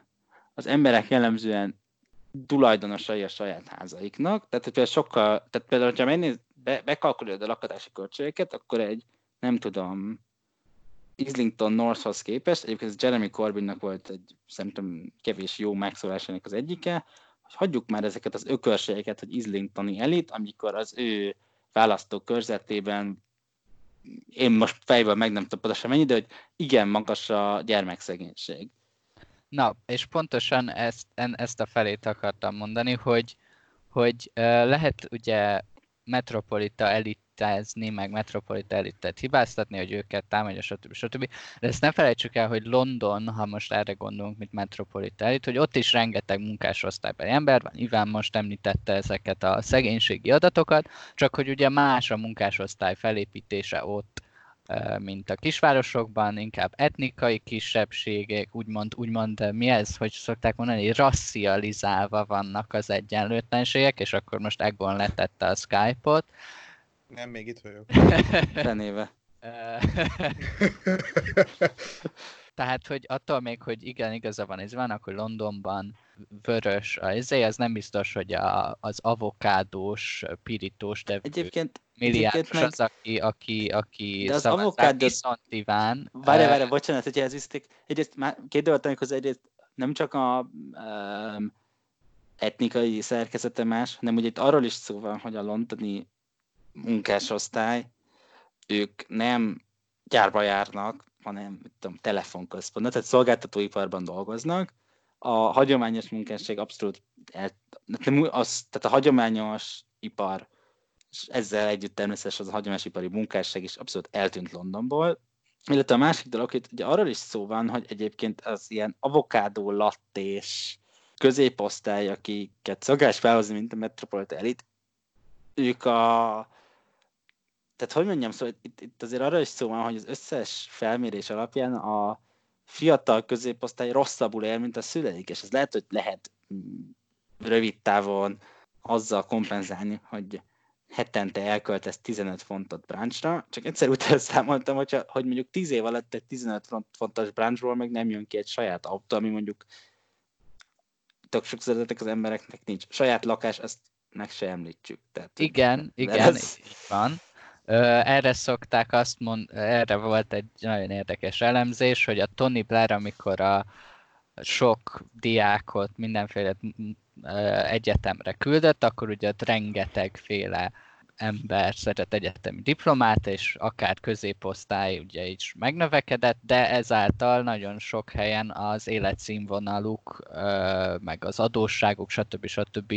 is nőtt, és attól még, hogy avokádot teszik, így van, attól még lehet nagyon, hát hogy nem, nem túl rózsás helyzetben, úgymond proletalizált uh, középosztály, és na most, tett, most, azért, most, most tette le az Egon a... Most a muszáj közben szólnom, mert Prekariát és a szakkifejezés egyébként. Valós buli kezd itt kialakulni. Én értem, de, amit mondok, nyilvánvalóan mindenki rosszabb esélyekkel jut házhoz, mert volt egy, vagy ingatlanoz, mert volt egy nagy eszközár növekedés, de azért attól én tartózkodnék, hogy a jelenleg ilyen felsőoktatás küszöbén, vagy, vagy diplomát szerzett középosztályt nevez ilyen legde legdepriváltabb rétegek, tehát hogy a, a, miközben az északi régiók meg egyébként mert egy ilyen 30-40 éves viszonylatban folyamatosan leromlóba vannak, amiért mindkét párt nagyjából felelős, mert az mindenki... Észak, így van, az, az Észak-Anglia, az Európai Unió, hát illetve most már nem, de amíg az Európai Unió tagja volt, az Észak-Európa legszegényebb régiója volt. Csak, és akkor jó, hogy ezt mondtuk, mert ebbe szeretnék reflektálni, hogy igen, Iván, hogy oké, okay, hogy el lehet ezeket el lehet menni az avokádós, lakbért fizető és azt nehezen fizető emberek irányába, de ez nem jelenti azt, hogy ott kell hagyni a nagyon szegény észak-kelet-angliai Ja, szerintem sem. Az a... És csak azért, bocsánat, hogy, hogy, tehát, hogy ez a, az úgymond választói koalíciója a munkáspártnak, amióta létezik, az az volt, hogy igen, metropolita gondolkodók, és a kemény északkeleti munkások. Tehát ez akkor is így volt, amikor még ilyen hőskornak tekintették vissza, hogy jaj, ez a ez bezzeg, amikor a munkásosztály voltak a törzszavazóink, és ők küldtek el. Igen. Akkor, akkor is ugyanúgy a, a mellettük ők ott voltak az egyetemi oktatók. Erre lehetne azt mondani ilyen szimbolikus módon, hogy Keir Hard és Ramsey McDonald, ugye a két első elnök, amiből a Keir Hard ez az abszolút ilyen skót, bányászok fia, munkás, melós csávó, Ramsey McDonald meg egy ilyen nagyon uh, intellektuális, uh, eszmei, nem tudom, gondolkodó, és ez, ez a fajta két ember a koalíciója. Viszont, csak hogy a fő problémát, hogy te is elmondtad, hogy szerinted mi volt a Corbynak a fő probléma, csak az még gyorsan elmondom, vagy elmondom én is, hogy szerintem sem azzal volt a baj, amit a Corbyn um, mondott, hogy államosítás, meg vasút államosítás, stb. stb. ez szerintem egy abszurd állítás erre fogni a vereségét. Tudom, hogy te nem mondtad, de például a Bloomberg meg a Reuters egyből lecsapott rá, hogy na látod, biztos ezért volt. De hogy szerintem ez kicsit nem feltétlenül így van, mert nem, nem hiszem, hogy egy szerencsétlen bányászvárosban levő ember, aki életében először szavazott a konzervatívokra, az azért tette, mert szerinte rossz dolog lenne a vasutat államosítani. Viszont, ami a fő probléma volt a Corbinnal szerintem, az ahogy ezt a ezt a dolgait előadta, és kicsit másik oldalról közelíteném meg most, mint az Iván, hogy nem, nem, nagyon nem volt hajlandó lefolytatni a diskurzust azzal, aki esetleg azt mondta, hogy ő inkább a konzervatívok felé hajlik, hanem egyben rálegyintett, hogy ja, te hülye rasszista Tori és nem volt egyszer se hajlandó le ö, folytatni ezeket a beszélgetéseket, és akkor azt hiszem az Elester Campbell mondta a választás éjszakáján nagyon, hogyha odamész emberekhez, és azt mondod neki, hogy te hülye rasszista tori, akkor ne lepődj meg, hogy a rasszista toriról szól szavaz. Előbb reagálok a, arra a mondatodra, hogy abszolút egyetértek, hogy mind az északi munkásokra és a mit tudom, londoni középosztály, meg hát egyébként a londoni munkásokra és bevándorlókra is szükség van.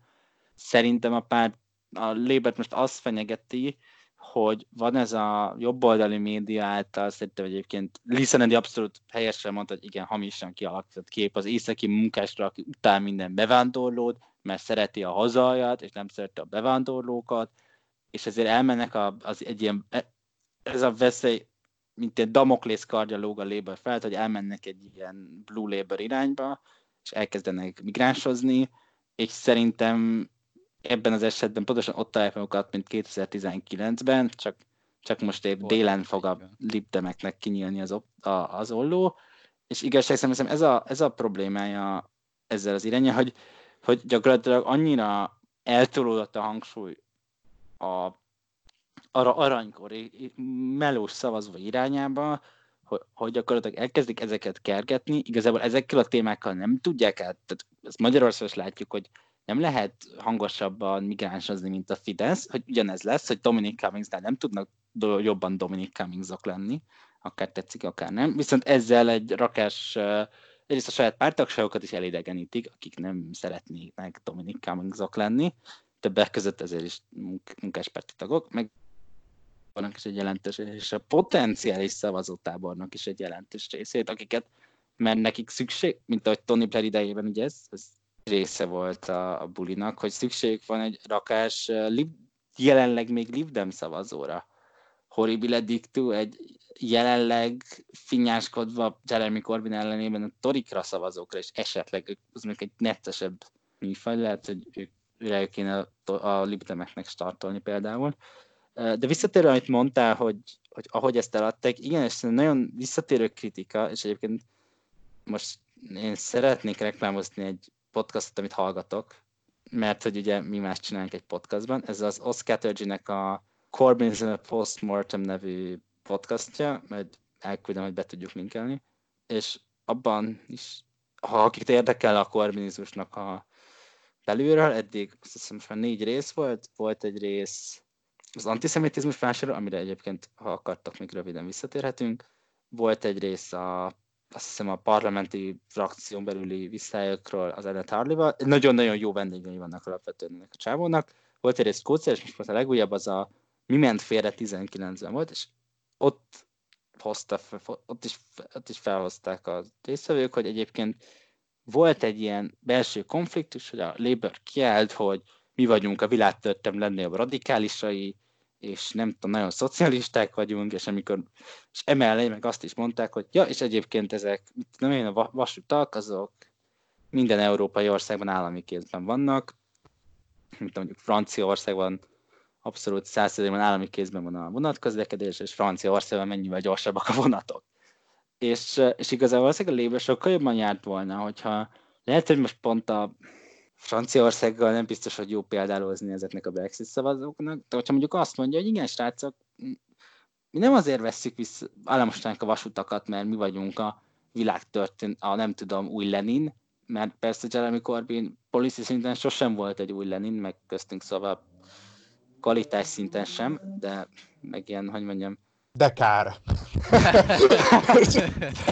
Tehát, hogy így mondjam, Le, Le, Lenin azért ennél egy okosabb csávó volt, illetve Corbyn van is, de de tehát közt, köztük, ott, ott kezdődtek a problémák, hogy nehéz úgy Leninnek lenni, hogyha nincs politikai érzéked.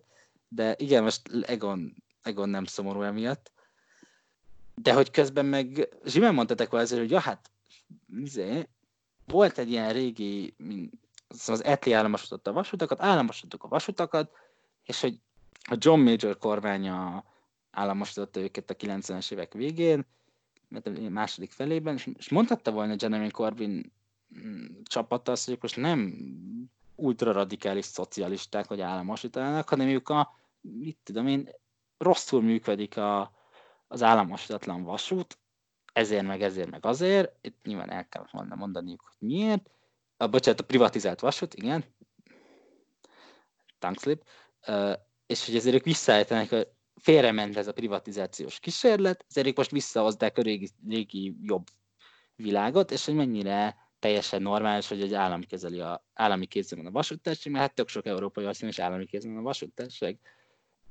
Ez adott esetben lehet, hogy sikeresebb lett volna, mert azért ezek az északi munkások, meg egyébként, egyébként meg egyébként valószínűleg az abó, abolatt és fiatalok is, azért nem feltétlenül, nyilván a, nem feltétlenül a, egyébként sokszor abszolút dél, hogy úgy mondjam, tartalmatlan szövegeket szeretik a világtörténelem legradikálisabb szocialista kormányáról, hanem ők lehet, hogy, hogy szeretnének egy mondjuk úgy, hogy új normalitást, pláne meg egyébként benne mondjuk a Libdem szavazók és a, és a, a Remainer szavazók nevet, tehát abszolút látni, ők abszolút nagyon szeretnének egy ilyen új normalitás fele vissza, visszatalálni oda, és hogy a, a Corbyn simán eladhatta volna a saját dolgát, úgyhogy egy ilyen new common sense-ként, és szerintem nagyon-nagyon nagy problémát okozott, hogy ő helyett megpróbált mindenkit meggyőzni, hogy ő az angol Lenin. És nem ő az angol Lenin, ahogy ezt meg is állapíthattuk. És még mielőtt valaki, természetesen nem, nem azt akartam, hogy Lenin a kedvenc politikus, hanem azt akartam, hogy Csak a második. Mint, Ja, igen, igen, tehát Stalin után természetesen, de, de, de azt értem hogy egy intellektuálisan magasabb szinten álló, amit persze nem feltétlenül az én szá, szá, számíze szerint használom, nagyon-nagyon finoman fogalmaztam, csak hogy politikai érzéke az több volt, mint Corbynnak. Itt, a, itt ugye előkerült az államosításos ügyletén, ennek nem tulajdonék egyébként túl nagy jelentőséget, ahogy kijöttek egyébként a különböző pollok, hogy miért nem szavaztak a munkáspártra, ez egy ilyen elhanyagolható Abszolút. dolog volt szinte, vagy legalábbis ugye Brexit mellett eltörpült, hogy konkrétan az ügyhöz is hozzászóljak, teljesen egyértelmű az, hogy van legitimitása egy vitának, amikor azt mondjuk, hogy egy adott szektorban természetes monopólium van, akkor itt van-e helye az államosításnak, vagy nincsen. És akkor meg lehet nézni, hogy egyébként milyen tulajdoni struktúra mellett javul a szolgáltatás színvonala, meg esetleg nem lesz veszteséges. És akkor itt lehet vitatkozni arról, hogy privát, állami vagy vegyes tulajdon, vagy vegyük be az önkormányzatokat is, ezt lehet csinálni, még erre a vitára egyébként én is fogékony vagyok, a legfőbb problémát az jelentette számomra, hogy itt nekem nem azt, tűnik, nem, nem azt tűnt fel, hogy ezen a kérdésen itt bárki elgondolkodott, hanem ilyen forfán tényleg szocialista nosztalgiából most itt államosítunk, és akkor nagyjából ezt igazolta, amit átküldtél Ábel a, a, izé, államosításnak a kereke, és akkor ott egy londoni romkocsmában, nem tudom, 500 fiatal így jól elröhögcsélt rajta, hogy jaj, hát majd mi hogy államosítunk, mert az milyen jó lesz. Bármifajta értelem nélkül. Nekem nagyon sokszor ez volt a benyomásom, és ez így nagyon-nagyon idegesítő amúgy ha visszaragadhatom magam az a szót, most amit felhasználtál, ez a romkos van erről högcsélős, nosztalgiás baloldali dolog. Tehát szerintem nagyon nagy problémája volt az egész Corbyn korszaknak, és ennek a, nyilván a szimbóluma az antiszemitizmus krízis, hogy a, a párt elment ilyen frakcióharcba, X, X emberek Twitteren ölik egymást, ba, gyakorlatilag a, nem tudom, tehát egy nagyon komoly strukturális belső problémái is lettek a pártnak, mert nyilván a, azoknak, akiknek nem tagja ennek a politikai közösségnek nem, nem kell foglalkozni, de nagyon komoly problémát okoztak ezek az ilyen kulturális kulturális kérdések, amiket az ígéretben semmi jelentős. Hát, hát mondjuk az antiszemitizmus krízisnek annak volt, de hogy egy rakásrendőrnek nem biztos, hogy komoly jelentősége lenne magában, csak elidegenítően hatott egy rakás szavazónak. Megint csak nem csak az északi munkásoknak szerintem, és hogy a nem tudom, az ilyen, ha valaki követ munkáspárti arcokat Twitteren, egyébként javaslok, akkor ezek az ilyen nem tudom, elmentek egy pártszereti gyűlésre, és ott valami idióta felszólalt, hogy Stalin nem ironikusan mondta, hogy a kedvenc politikusa, aminek nyilván semmi jelentősége nincs a világ dolgaira nézve, hogy egy ilyen idióta felszólalt, csak hogy ilyenkor nagyon sok embernek elmegy a kedve. És ennek volt a, sok szempontból ennek volt a része az antiszemitizmus krízis, ahol meg azért ennek már komoly következménye lett, hogy, hogy egyszerűen egy olyan kultúra, ahol ezeknek az embereknek, mert akik szeretik Corbint, kor, támogatják Corbint, nem csak szeretik, azoknak így sok minden meg volt engedve, meg egy olyan kultúra, ahol, ahol tehát így félrenéztek, amikor ezek neki lettek hardcore zsidózni, és nem közvélemkedés jelentően nem arról van szó, hogy Jeremy Corbyn egyszer mondott valamit, amit akár antiszemitizmus is lehet, meg egyébként antiszemitizmus is, hanem itt arról van szó, hogy a párt zsidó tagjai, vagy zsidónak gondolt tagjai gyakorlatilag bármit szóltak, egyből lelettek izraeli lobbistázva, annak ellenére, hogy egyébként azért a baloldali zsidók azok ritkán szokták az Izrael állam jelenlegi palesztinokkal kapcsolatos politikáját teljes messzélességgel támogatni például, meg egyébként, meg egyébként sem. És tulajdonképpen ez, ez, ez volt egy nagyon komoly kulturális problémája a Corbyn vezette munkáspártnak, amivel nagyon-nagyon nagy kérdés, hogy az utódja hogyan fog megbírkózni, és nagyon nagy kérdés, hogy hogyan fog, nem tudom, megmondani, hogy azért talán mégsem kéne zsidózni, azért mert nem, nem értetek egyet mondjuk a Trump féle megállapodás tervezettel. Ámen. Ha csak nincs valami, amit még be akartok dobni. Ú, csak egy gyors tipp, hogy ki lesz a... Szerintetek ki lesz a következő Libdem vezető? De, mi? De csak egy, egy, egy, egy menjünk körbe. Um, uha. Hát ezt hát... tudni kéne mondani, Libden politikusokat várjál. Így akik ja. már nem szerepeltek eddig. Aki most azt mondta, hogy pánszexuális. Ha, ez Szerintem a... ő lesz. Léla Moran? Igen. Szerintem is. Azt egyébként ezzel jobban járnak, mint Joe Swinsonnal. Nem Jones. tudom, én nem tudok tippelni. Remélem, hogy a Tim Farron visszatérő volt a kedvencem. Nick Clegg. Hát igen, a Nick Cleggnek az Apology szongos videóját, amit már a hallgatóknak is egyszer belinkeltünk, azt időnként még ma is használom. Régi szép idők, és Cameron Clegg kormányzás, azt, azt adnám megint, de hát... Viszont komoly tipp a Labour elnökséggel kapcsolatban. Hát most minden jel szerint Keir Starmer van két hónapja elrontani. Igen, én is ezt, ezt mondanám, bár nehéz, ezt ugye öt évvel ezelőtt, ezelőtt Jeremy Corbyn abszolút nem tűnt esélyesnek, aztán... Én azért, én azért úgy igen. tudom, hogy tehát, hogy amikor bejelentette az es jelöltségét, akkor nem, de azért másfél hónappal, a, vagy Momentumot egy hónappal a... kapott a kampánya. Jó, mekkora szó vicc. Igen, szóval azért, azért amikor már tartott a kampik, majd lehetett sejteni, hogy esélyes. De mondom... Igen, de egyébként annyi, hogy igen, valószínűleg igazatok van, és hogy a már fog nyerni, de erről még két dolog jutott eszembe.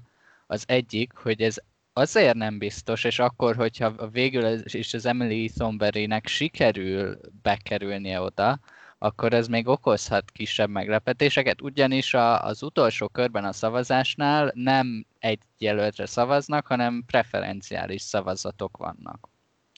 És hogyha az első körben ugye a, a nem kapja meg valamelyik jelölt az 50%-ot, akkor kiesik a, az alsó, és akkor a második számú preferenciákat így hozzáadják a jó. jelöltekhez, és mivel a Liza Nandi a második preferenciája elég sok jelöltnek, vagy elég sok pártagnak, aki támogat mindenfélét, ezért ott szerintem neki lehet valamennyi keresni valója, nyilván kevés, de hogy nem, nem írnám le teljesen, mert ha jól emlékszem, Ed Miliband volt az, aki végül is a második preferenciás szavazatok segítségével lett elnök. Mm, Ez jutott eszembe, még másrészt... még ehhez annyit, hogy azért igen.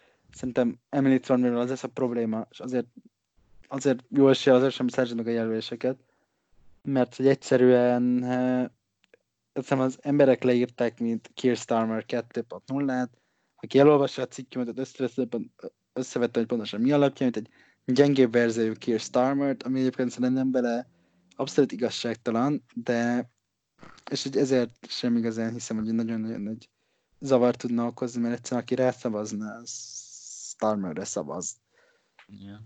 A másik, ami még eszembe jutott, hogy hosszú távon lehet, hogy nem baj, hogy ez világ egyik legvaníliább jelöltje lesz a Labour elnök a Labour szempontjából, mert azért az eléggé kérdéses, hogy, hogy öt év múlva nyerhet-e a Labour, és lehet, hogy azt mondják, hogy, hogy lehet, hogy olyan utat kellene választani, mint a Tony Blair idejében volt ilyen, hogy az elődje elkezdi a takarítást, meg elvállal egy kötelező bukást, és akkor a következő utána lévő elnök, aki karizmatikus, stb. Nem, nem annyira nem karizmatikus a Starmer. Még nem, nem láttam élében, de egyébként most fogom. És... Közös de hogy fotó nem annyira nem... Meg, Instára. Hm? Közös fotó Instára, meg ilyesmi. Ja, hát most elmegyek egy gyűlésre azért.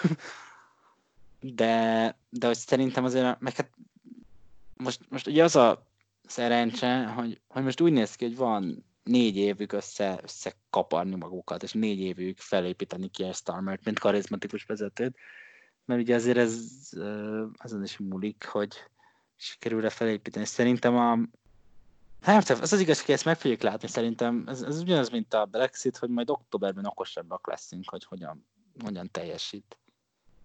Ez biztos, még a Kier Starmer is tolhat egy Gréci Zsoltot, aztán bezuhan ő is, de ne tudja. Jó, hát Bármire. igen, igen, igen. Tehát, hogy ezt, ezt mondom, hogy Kier, tehát ez, ahogy angolul mondjanak, it's his to lose. Tehát, hogy ha, ha hülyeséget csinál Kier Starmer, akkor persze még elbukhatja a jelöltset, és akkor a Rebecca Long Bailey lesz, az biztos, hogy sokkal jobb. Micsoda? Hm? Hogy sokkal jobb.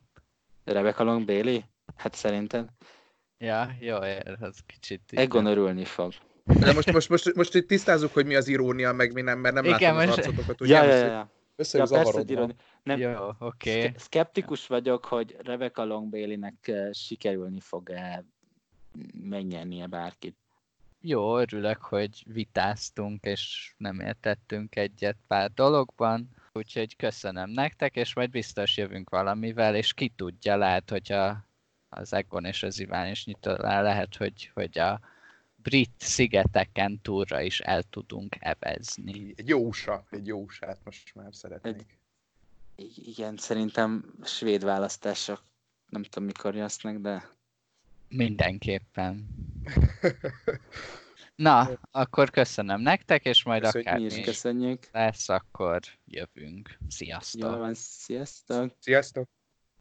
Na hát természetesen Murphy törvénye, és a adásfelvétel után három-négy nappal tök sok érdekes fejlemény történt, amiről be lehet számolni, szóval ilyen Marvel-szerű stáblista utáni jelenetet idézve először Egon fog beszámolni és elemezni a új kabinetet, amit Boris Johnson kinevezett, mert ott volt pár érdekes dolog, illetve utána Iván, aki volt a Jewish Labour Movementnek a Hastingján, és személyesen látta az új elnökjelölteket, ezért ő is arról be fog számolni. Szóval először Egon, aztán Iván.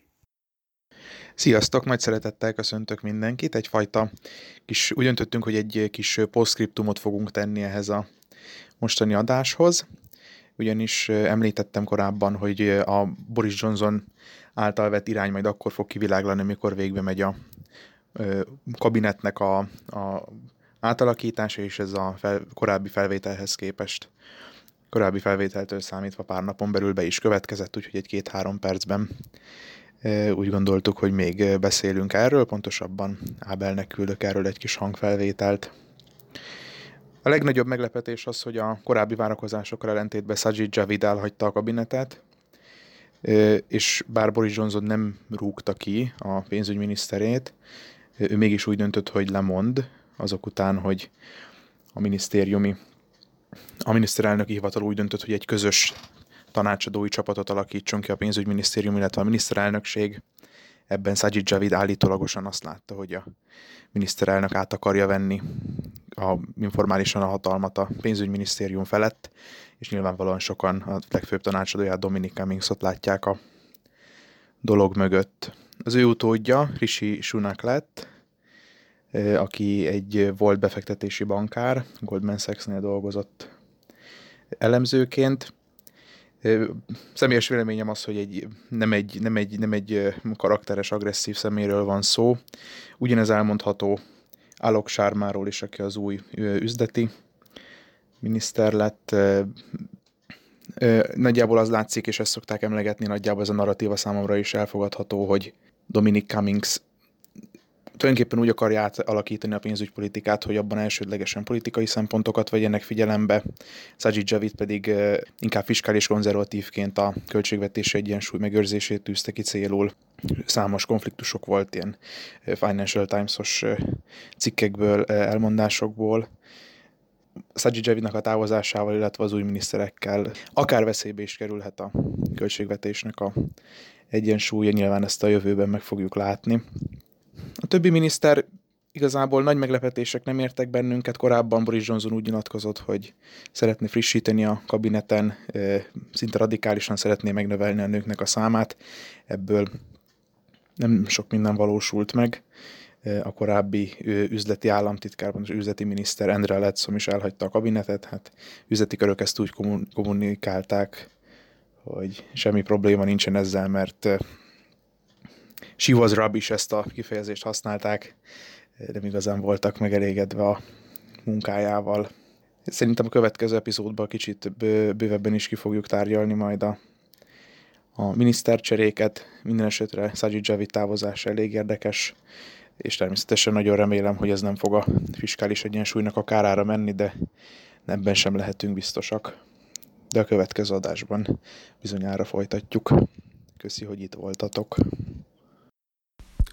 Um, csak nagyon gyorsan szeretnék még a hallgatóknak beszámolni arról, hogy tegnap voltam a Jewish Labor Movementnek a Hastingsján, vagyis hát mondjuk úgy, hogy vitáján, és ezzel most már személyesen is tudok arról beszélni, hogy milyenek a, milyen a négy eh, elnök jelöltje a munkáspártnak.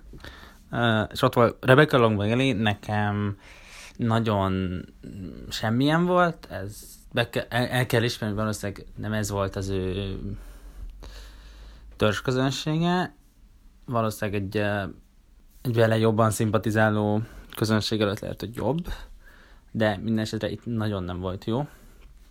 Az utolsó kérdésnél, ahol a szociális ellátásokról beszélt, ott, ott éreztem, hogy azért lehet benne valami, és még véletlenül lett ő a baloldali utódjelöl, Corbyn kinevezett utódjelöltje, tehát ezért lehet benne érezni valamit, de szerintem nagyon gyenge, és nem annyira véletlen, hogy, hogy ez a kampány ez eddig nem neki áll. Aztán ott volt Emily Thornberry, ő, hát lehet, hogy fel se jut a, a listára, lehet, hogy joggal nem.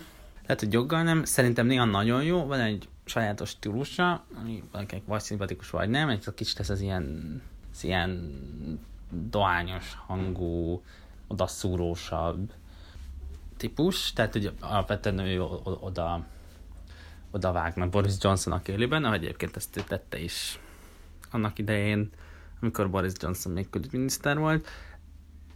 Viszont néha néha elég össze-vissza beszél, szerintem, amikor az antiszemitizmus témáról kérdezték, és arról beszélt, hogy egyszer őt valami beszédénél csúnyán néztek rá, nem, nem kicsit komolyabb volt a sztori, de hogy itt lehetett érezni, hogy ő nem feltétlenül érte a dolgokat. Szóval nagyon jól lehetne, valahogy konzisztensen alul marad a saját potenciáljánál. Az ott volt Keir Starmer, Keir Starmer szerintem lényegesen jobb, mint az ábelék. Ezt gondolják, mondották a podcastban, egy klasszikus ilyen karrierpolitikus, a nem véletlenül a legerősebb, a leghagyományosabb vezető politikus ebben a mezőnyben, jól beszél, érti a dolgokat, valószínűleg uh, tud inspirálni beszédeket tartani, főleg, hogyha feltételezzük, hogy még egy kicsit, kicsit a tanulási folyamat még tarthat, amit nyilván feltételezünk, de azért nem ő a leginspirálóbb szónak, amit életemben hallottam. Ettől függetlenül szerintem ő abszolút nem lenne rossz vezetője a, a pártjának, ezt meglátjuk.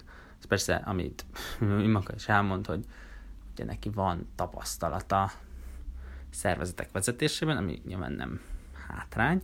És végül ott volt, hogy Lisa Nendi, akit mi hiszem, külön, egymástól különböző okokból, de mindhárman favorizálunk. Őt be kell valljam, hogy az ilyen eddigi nagyon sok megszólása, mondjuk szembe jön Twitteren, azért alapvetően azt érzem, hogy igen, érte dolgokat, és jó dolgokat mond, de valahogy nekem eddig nem tűnt különösebben jó szónoknak, uh, és ebben abszolút tévedtem, legalábbis a tegnapiak alapján, most megint hozzá kell tenni, hogy amennyire ez Rebecca Longbélének nem volt a terepe, a, a, ahhoz képest, hogy Lisa Landinek azért komoly támogatása van legalábbis a zsidó közösség baloldalán. És egyébként joggal, tehát most ha visszatérünk az antiszemitizmus kérdésre, amit mondtam, hogy nem erről akarok beszélni, azt azért ő lényegesen más szinten érti, mint a többi jelölt, és persze ellentétben a többi jelölt elő nem volt érintett a Corbini vezetésben, és be, nem vett részt a Corbini pártvezetésben, és igazából nagyon-nagyon jól beszél, nagyon inspirálóan tud beszélni alapvetően komplex témákról is. Um, szerintem nem ő fog nyerni, mert semmi sem mutat arra, hogy ő fogna nyerni, de hosszú távon egyrészt hosszú távon potenciál, megmaradt potenciális utódjelöltnek, ha persze jó politizál meg, de szerintem hosszú távon egy nagyon nagy értéket tud lenni a munkáspártnak, mert, mert egyszerűen nekem úgy tűnt a tennap látottak alapján, hogy ő egy kiemelkedő tehetségű politikus, aki egészen elképesztő egy, egyrészt uh, borzalmasan őszinte, vagyis legalábbis rendkívül jól sugarja magáról, hogy borzalmasan őszinte, ami nem baj, finoman szólva sem baj, de másfelől viszont nagyon-nagyon ellentétben nagyon, mondjuk aha, magáról szintén őszintességet hagyományosan sugárzó Bernie sanders szemben például kifejezetten a szó hagyományos értelmében is jó szónak például. Szóval szerintem Nendi, Nendinek még komoly jövőt. Ez, ezek alapján Nendinek egy komoly jövőt jósok. Lehet, hogy ő lesz Nagy-Britannia első női munkáspárti miniszterelnöke, de azért ezt meg, ezt meg kell látni.